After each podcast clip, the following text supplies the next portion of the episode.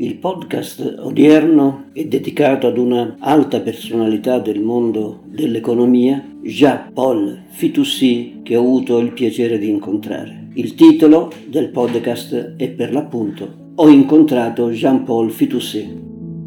Il 15 aprile scorso è venuto a mancare Jean-Paul Fitoussi, francese, nato il 15 agosto 1942 a Lagoletta in Tunisia, è stato un affermato cattedratico nonché brillante ed originale economista.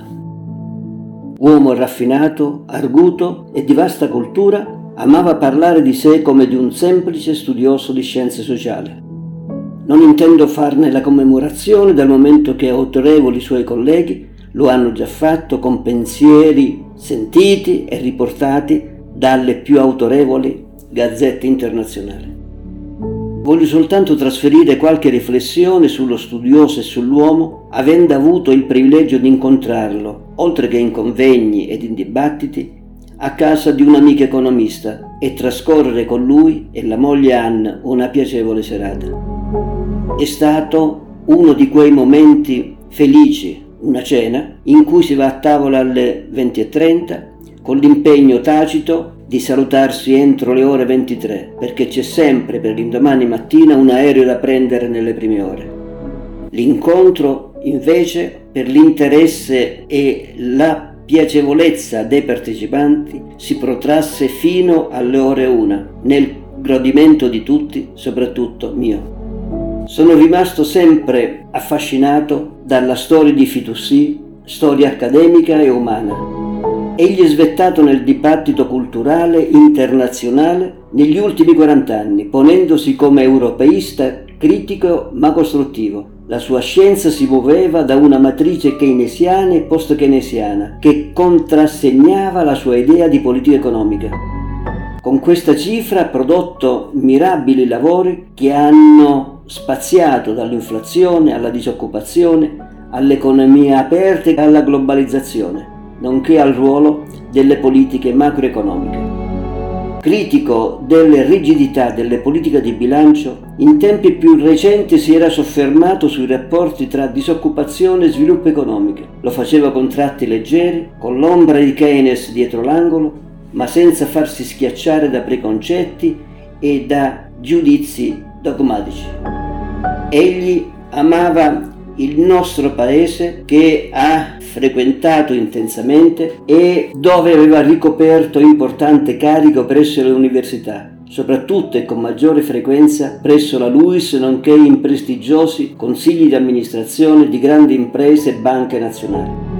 Da questo osservatorio ed anche dalle partecipazioni a dibattiti aperti sul territorio nella costellazione confindustriale, egli ha avuto modo di forgiare il suo sapere ed avanzare critiche mai arroganti agli errori che a volte gli economisti fanno, ma non solo loro, a percorrere la strada più facile, come ad esempio seguire l'indice del PIL che comunque non mette in evidenza le diseguaglianze sociali.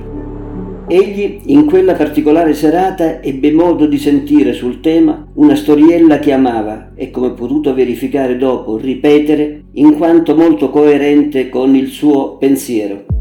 La storiella è un uomo cerca sotto un lampione le chiavi perse e a chi gli chiede se le avesse perse vicino al lampione risponde di no, ma che solo sotto il lampione c'è luce. Mi sembra una storiella estremamente significativa ed interessante. Da quella riunione ebbi altre occasioni di incontrarlo in situazioni pubbliche. Per me era sempre un rinnovato piacere ricordare con lui quella cena, i discorsi fatti, anche dissacranti, sul sistema vigente. Mercoledì 13 aprile ultimo scorso, presso l'Istituto Enciclopedia Treccani, ospiti per l'amabilità del suo presidente Franco Gallo, si è tenuta la prima riunione della giuria per l'assegnazione del premio Roma allo sviluppo del Paese per il 2022, premio da me ideato e coordinato. Erano presenti alcuni autorevoli membri della giuria, come Giuliano Amato, lo stesso Franco Gallo, Innocenzo Cipolletta, Massimo Gidi, Marcello Messori, Beniamino Quintieri, Gianni Toniolo. nella discussione con l'obiettivo di coinvolgere nell'iniziativa esponenti del mondo economico, accademico e civile, anche internazionale, venne richiamata la figura di Jean-Paul Fitoussi come un auspicabile new entry nella giuria. L'adesione dei partecipanti all'idea fu totale ed entusiasta. Purtroppo non si è avuto il tempo di formulargli la proposta. Riposi in pace.